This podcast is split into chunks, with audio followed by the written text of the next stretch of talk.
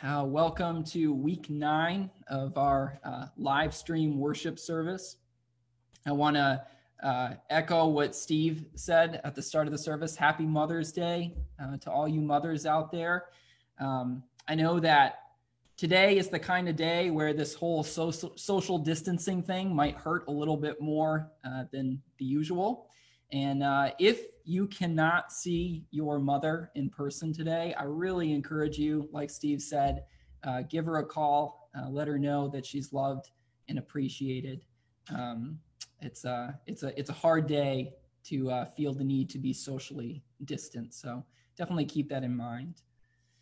And um, there's a lot going on right now. I also want to congratulate the UConn students, UConn seniors. Uh, who uh, graduated, uh, I believe it was yesterday. Yesterday was the uh, virtual commencement. I mean, it is actually commencement. Everyone graduated, but of course, there wasn't the standard uh, graduation ceremony. And I just want to extend um, my condolences to the UConn seniors on having your year have to end in such a abnormal way. Um, but I also want to congratulate you. You did it. And uh, we missed you guys. We miss seeing you. We wish we uh, could have celebrated with you. Maybe we can do something next week. We'll we have some ideas. So, um, but congratulations to you guys. So I want to start the sermon this morning with some transparency. Uh, I had a really hard time this week preparing for the message. I uh, originally thought, let's just keep going in the Sermon on the Mount. We've been in the Sermon on the Mount for three weeks now. And uh, so let's just keep going. So I started to prepare a message on the next uh, section. And um, I kept sensing the Holy Spirit saying, now is not the time for this. And uh, I didn't want to hear that because I like the passage that we were about to uh, look at. Um, I've actually preached on it before, so I had a good sense of, of what I wanted to say. But the more I prepared for that particular passage, I just thought this passage is answering a question that most of us aren't thinking about at the moment. It's an important question. It's the question of what is Jesus's relationship to the Old Testament law. Um, but I just think that right now, a lot of us have a lot of uh, thoughts, a lot of things on our mind, and that particular question is probably not a very common one right now. And uh, last week we talked about being salt and light in the world, right? That's part of our calling as the church. And I think sometimes if we're going to be salt and light, we have to speak very directly uh, to the situations that people are experiencing, to the thoughts uh, that they have. And uh, so I kind of decided last minute to shelve the sermon that I was preparing and uh, speak directly uh, to what I think a lot of us are already thinking about. And I apologize in advance that this is not going to be a traditional sermon. Uh, I'm going to bring up some scripture, but we're not going to really dissect a passage the way that we normally do. Uh, so things are going to be a little non traditional. Um, but I, I, think that this is uh, important stuff that we need to, to talk about. So there are two broad categories uh, of, of topic that I see people uh, struggling with, especially this week uh, in our society. And uh, those two topics are racism and uh, the whole coronavirus uh, pandemic, dealing with that, responding to that. And so I want to spend a little bit of time talking about both of those things. But before I do that, let's all just spend a moment in prayer. Lord Jesus, we thank you so much for this beautiful morning. Uh, we thank you for the ability to meet and worship uh, online like this. And uh, God, we open ourselves up to be able to receive from your Holy Spirit whatever it is that you want to tell us, Lord. We pray that you would be pleased with the attitude of our hearts uh, during this service. Uh, we pray, Lord, that you would guide my words, that you would help me to speak through the direction of your Holy Spirit, Lord. And I pray that if I say anything that is not of you, that it would just fall on deaf ears um, uh, and that it would not be remembered. Uh, but Lord, I, I, just ask for uh, for your wisdom now, your guidance, and I just pray uh, that we would um, be encouraged and edified by this time right now. in Jesus' name. Amen. All right, two broad categories racism and coronavirus pandemic and everything related to that. So let's start with that first one racism. Why racism right now? Well, if uh, you are on social media at all, if you follow the news, it's pretty much a guarantee uh, that you have heard about Ahmaud Arbery. Hopefully, I'm saying his name correctly. Ahmaud Arbery. Uh, Arbery was a 25 year old, almost 26 year old uh, African American man he was unarmed and uh, he was reportedly jogging uh, in Georgia. And uh, he was confronted by uh, two white men, a uh, father and his adult son. Uh, the adult son had a shotgun in hand, and a, a confrontation ensued, and Arbery ended up, ended up shot and killed. And um, what's especially odd about this situation is is uh, that the the two men uh, were not arrested until this last week, even though this incident uh, took place two and a half months ago. What happened was a video of the incident got out into the public, and uh, obviously was very disturbing uh, for many people. And uh, it was only after that that these two men ended up being arrested. Now, generally speaking, when people on the internet are outraged about something, uh, it is important not to rush to judgment. It is important to have humility and recognize, you know, we don't know everything that's that's going on. Um, but there are several things that are very clear about what happened here. What happened here was that a unarmed black man uh, ended up dying. He was killed. And uh, the men who were responsible for the death uh, were not held accountable for that, even though there was plenty of evidence uh, that something terrible had happened. And that should concern us very much. Uh, that should make us grieve. That should make us sit up and take notice. Now, whenever an incident like this occurs, you know, people start debating the specifics of it. Um, and I'm sure that will happen uh, with this incident as well. But what I want us as the church to pay attention to, and what I especially want us, those of us who are who are white, uh, to pay attention to, is the expression of collective pain and anger from Black Americans. Whenever an incident like this occurs, if you are paying attention, you will notice that there is a collective expression of pain and anger uh, from Black Americans. And it is so important for Christ's church to pay attention to that, to that, to hear that expression and to listen to it. For example, uh, I saw a uh, post on Facebook uh, from a friend of a friend. This is not a man that I know personally, but uh, a friend of a friend. His, his name is uh, Stephen J. Love. He is a black man and he is a pastor in Indiana. And after he heard about what happened to Arbery, he wrote this. As a young seminary student in Oviedo, Florida, I decided one morning to go for a run. Decked out in full running gear, Nike shoes, shorts, dry fit shirt, and headphones. About 10 minutes into my run, I noticed a blue truck following me. I slowed down to look back at the truck. The truck pulled up beside me, rolled down the window, and yelled, What are you doing here? At this moment, a thousand thoughts flowed through my head because I knew this wasn't an inquisitive question. It was a question of, What are you doing here? They didn't see a seminary student, they didn't see a pastor, they didn't see a man who just returned from studying history at the University of Oxford. They didn't see a son raised by parents who had been faithfully married since they were 17. They saw a black man, a black man they felt they needed to control. So I did what many black men have had to do I had to disarm my black skin.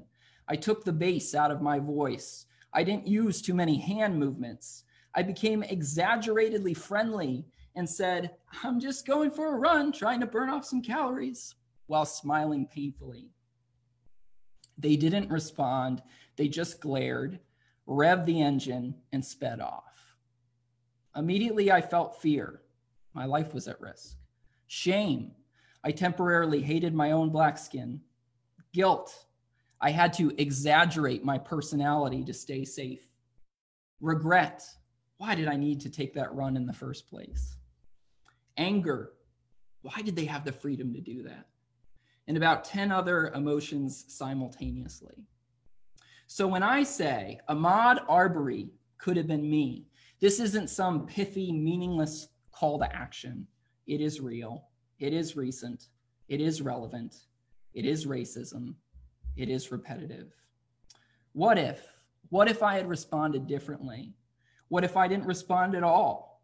What if I made some angry comment? What if I would have felt threatened? What if I would have reached for my phone to call for help? What if I fit the description?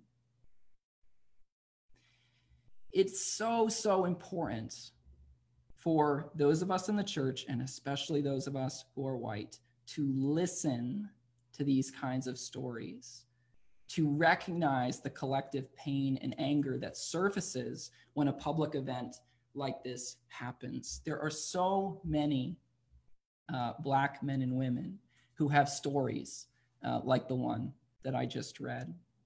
Here's another example.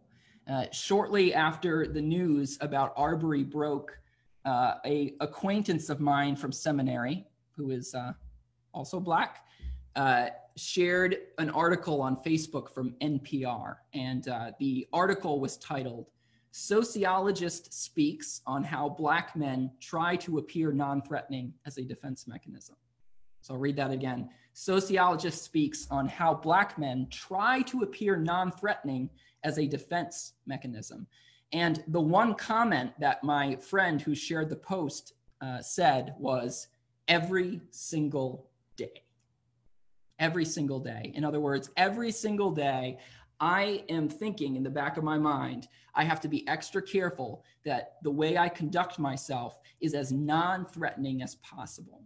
I have to go above and beyond to make sure that nobody is threatened by me in order to help protect myself. And uh, I, I, looked at the study that he shared, and it described how uh, many Black men uh, who live in predominantly white neighborhoods describe themselves as doing these self-protective things like you know only jogging in well-lit densely populated areas uh, purposely wearing shirts that say you know the uh, the college that they are an alumnus of um, in order so that when people look at them they'll think oh this is a this is an educated man. Um, one one one man described uh, whistling classical music when he was walking alone because he thought that's like the most non threatening thing uh, I can think of to do.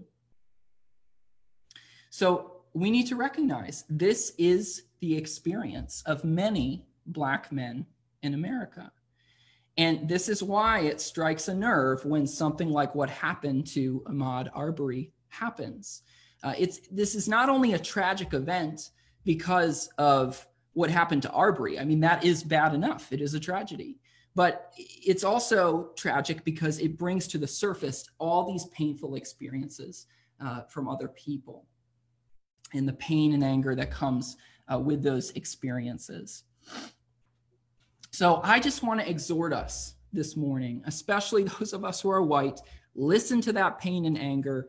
Don't judge it, don't dismiss it, pay attention to it, learn from it. Now, I know I have not asked us yet to open our Bibles to a particular location, but if you want a Bible verse, here's a Bible verse. It's one of the ones that uh, we most quote that Jesus said, and is something that everything hinges on, right? Jesus said that the two greatest commands are love the Lord your God with all your heart, soul, mind, and strength, and love your neighbor as yourself. Love your neighbor as yourself. What I am talking about here is a practical application of the second greatest commandment. What I was saying is we love our neighbors when we listen to them, right? When we mourn with those who mourn. Uh, we don't love our neighbors well when they express their experiences that have led to pain and anger, and then we just dismiss them uh, or, or judge them as, um, I don't know, just uh, getting carried away with their emotions or something like that. We, we love our neighbor as ourselves when we pay attention, when we listen, uh, when we when we hear them out, and when we uh, express in solidarity with them frustration over injustice. When we work to right injustice, uh, that is when we love our neighbors. Um, and so I just felt this burden this morning to encourage us. Don't ignore um, what's happening here. Uh, pay close attention, listen, and love your neighbor. Okay? So that is the first thing that I see us dealing with as a society right now. The second thing, of course, is what we've been dealing with for quite a while now, which is the pandemic. And uh, we're at week nine now. So we have been in this for a while. And I think that a lot of us are struggling. Some of us are reaching uh, a breaking point. And I think that at the root of our struggle is the experience of uncertainty and ambiguity. There is a lot of uncertainty and ambiguity in our lives right now. You know, we are wondering things like how long will it be before things are open again in Connecticut? We don't know, right? Uh, when will public schools be open again? Will be, they be open in the fall? Again, right now, uh, we don't know when will we be able to plan our vacations again and, and our trips and our family reunions and that sort of thing? Again, we don't know. Uh, when will life feel normal again? We don't know. Now, ordinarily, we are able to plan for the future with a reasonable amount of certainty that what we plan is going to come to pass. And that gives us a sense of control over our lives, right? And right now, we just don't have that, right? Uncertainty is in the air all the time. And when that uncertainty is there uh, for multiple weeks, uh, over and over, uh, it starts to wear on us, right? And, and it's, it's, it's hard. It's hard to deal with. Uh, and then, of course, uh, there is the uncertainty uh, that comes with the threat of illness, right? We're, we're dealing with the uncertainty of not knowing am I going to get this illness? Are my loved ones going to get this illness? That contributes to a lot of uh, feelings of uncertainty. And then uh, some of us are struggling with uncertainty and ambiguity, even in regards to, to the details of the pandemic itself, right? Many of us are hearing conflicting information from different sources. Um, the virus is getting weaker, the virus is getting stronger. Uh, wearing a mask helps, wearing a mask doesn't really help. The virus is incredibly dangerous. The virus isn't really that dangerous, right? We, we're hearing all this conflicting information. And just so you know, just to be clear, I'm not trying to say that all information is equal, not by any stretch of the imagination. But what I'm saying is there is a sea of information out there. A lot of it conflicts, and that can just add to the feelings of uncertainty and ambiguity that we are already experiencing. And if I know human nature at all, one thing that I am confident of is that we do not like living with uncertainty and ambiguity. Uh, there's something about it that just really makes us uncomfortable. Uh, we like to feel like we have a sense of control. We like to feel like we know what is coming in the future. Uh, we like to feel like we understand the world and like we have a clear sense of who the good guys are and who the bad guys are and why everything happens the way that it does. And in the midst of all this uncertainty and ambiguity and our frustration with it, I think we need to remind ourselves of a critical concept throughout Scripture, and it's represented by one word faith faith. Over and over again, scripture talks about the importance of having faith. In fact, Hebrews 11 6 uh, says, Without faith, it is impossible to please God. Without faith, it is impossible to please God. Now, that should lead us to ask if faith is so important, what exactly is faith? Well, the essence of faith is trust. And when the Bible uses that word faith, it's like a shorthand way of saying trust in God. And I want to be clear about that because sometimes we think of faith as just this um, this capacity to believe anyone or anything uh, reflexively. Okay, there is no virtue in just believing anyone in anything. You know, if a stranger approaches you on the street and says, Hey, take this pill, I think all of us would agree it, it would not be virtuous just to trust them and take that pill, right? Nothing virtuous about that. When the Bible talks about faith and the value of faith, that is not what it's talking about. Specifically, it is talking about faith and trust in God and in the promises of God, right? And without that trust, it is impossible to please God. Without trusting in God, it is impossible to please God. God wants us to trust Him. He wants us to believe that He is good. He wants us to believe that He has our best interests at heart. Uh, he wants us to trust uh, that he will never leave or forsake us. He wants us to trust that through Jesus our sins are forgiven and we have assurance of eternal life. He wants us to trust that doing the right thing is really worth it, even if it comes at a cost. He wants us to trust that the Beatitudes really are true. That sort of thing. That's what it means to have faith. And so, as we face all of this uncertainty and ambiguity, we need to remember without trust in God, it is impossible to please God. And, you know, even though all this uncertainty and ambiguity is a pain, what it does is it provides us with an opportunity to really trust God, to really exercise faith. Second Corinthians 5 7 says, We live by faith, not by sight. Some translations say, We walk by faith, not by sight, which I like that translation uh, even more. Now, to walk by sight is to try to live without uncertainty and ambiguity.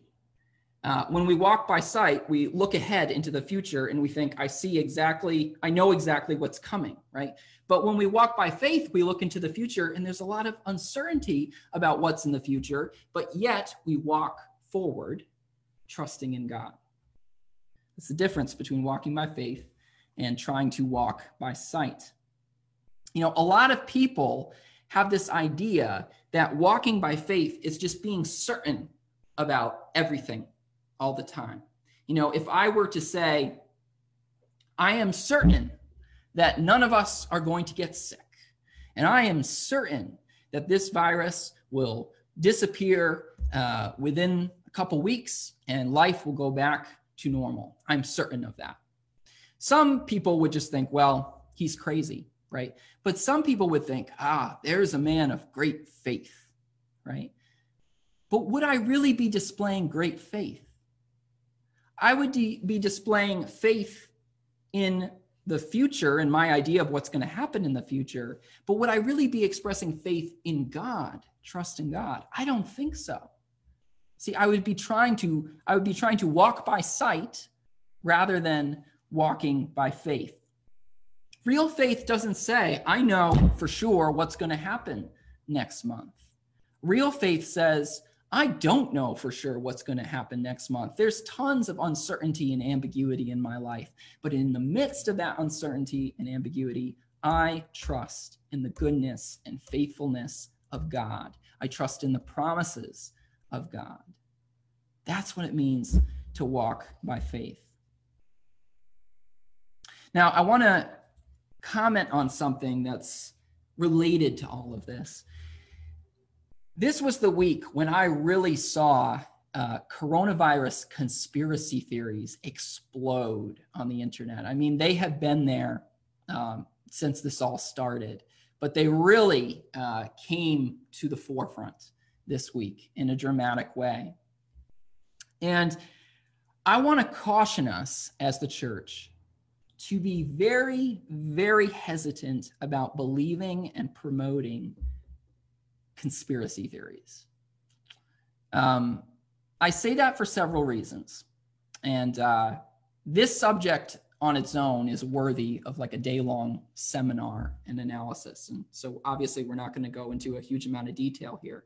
But for several reasons, I really believe that we in the church should be especially cautious about these kinds of conspiracy theories. And we should be some of the people who are the slowest to promote and share these kinds of theories. And so, several reasons why. First, when conspiracy theories are false, and they often are, they slander people. One of the Ten Commandments is, Thou shalt not give false testimony against your neighbor.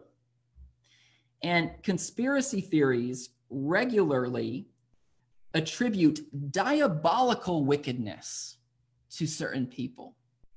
Um, you, you watch certain documentaries and they will propagate conspiracy theories that attribute diabolical wickedness to certain individuals, and those individuals never have a chance in those documentaries to respond, right? And if those accusations are false, that is slander and that is breaking one of the Ten Commandments. Um, and so we have to be very careful before we share or promote a theory that accuses someone of diabolical wickedness, we have to ask ourselves Am I really so confident about this that I am willing to risk extraordinary slander of what could be an innocent person? That is something that we really need to, to ask ourselves. That's very, very important. Something else we need to remember is that history shows us that whenever there are tragic or uh, confusing circumstances, conspiracy theories always arise. Always. Uh, in the Black Plague of the 14th century, the conspiracy theory was this is all because the Jews poisoned the wells. Terrible, terrible propaganda. Um, but some people believed it. And today, I think we have our own versions of the Jews poisoned the wells. And we just have to be very, very careful uh, that we are not buying into uh, falsehood, especially falsehood that slanders uh, our neighbors. Human nature does not change. Uh, the same kind of human nature that propelled people to attribute the Black Plague uh, to the Jews poisoning the wells rests in us today, and we have to be on guard against it. The other thing we have to remember is that conspiracy theories are attractive. There's something about them that is alluring. Um, and that's why we have to be extra careful about them because we can end up embracing them simply because they're interesting, simply because they are alluring. And I think a big part of why they're so alluring is because they help to relieve us of that uncertainty and ambiguity that we're struggling with in a time like this. Uh, a conspiracy theory helps to make sense of what we're going through, right? it, it, identifies clear bad guys and clear good guys and it helps us to feel like we we have an explanation right it also gives us a little bit of a high because it makes us feel like we have insight into some kind of secret knowledge uh, that not everybody knows about and and that that can give us that gives us a, a, a rush of endorphins that makes us feel excited it makes us feel special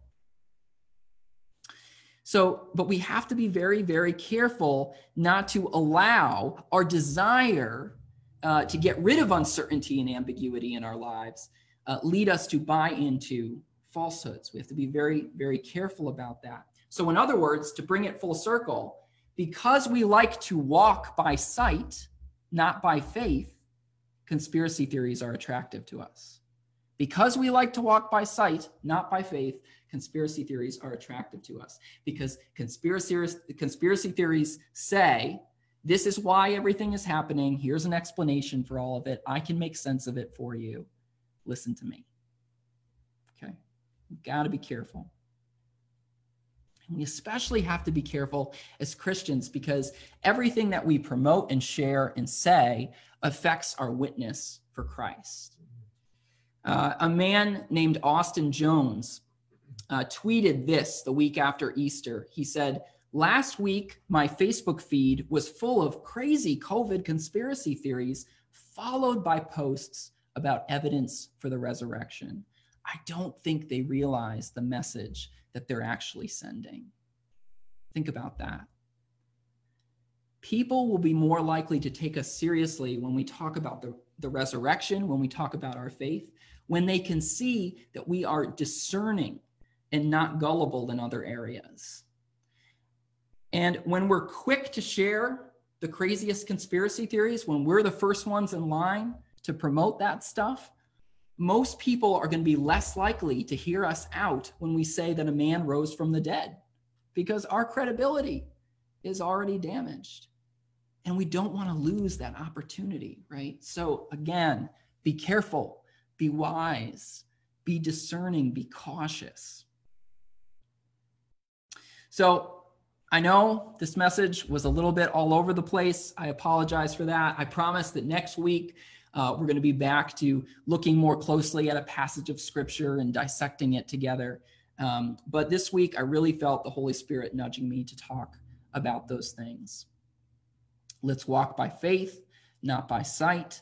Uh, let's remember that without faith, it is impossible to please God. And let's remember that the uncertainty and ambiguity of our lives is an opportunity to walk by faith, to truly trust in God. And in the midst of the uncertainty and ambiguity of our lives, let's remember that our calling is just as clear as it has ever been. Love the Lord your God with all your heart, soul, mind, and strength, and love your neighbor as yourself. Amen. Amen. Let's pray. Lord Jesus, uh, these are confusing times. These are our uncertain times. And Lord, I pray that you would just help us to walk by faith. Lord, help us to exercise trust in you and in your promises and in your goodness. God, I pray that your grace would break through in surprising ways in our lives right now, that you would reveal yourself to us as we trust in you. Lord, help us to be wise, help us to be discerning, help us to mourn with those who mourn and to listen uh, to those who are in pain and struggling. God, help us to be your church, to love you and love our neighbors. In Jesus' name, amen.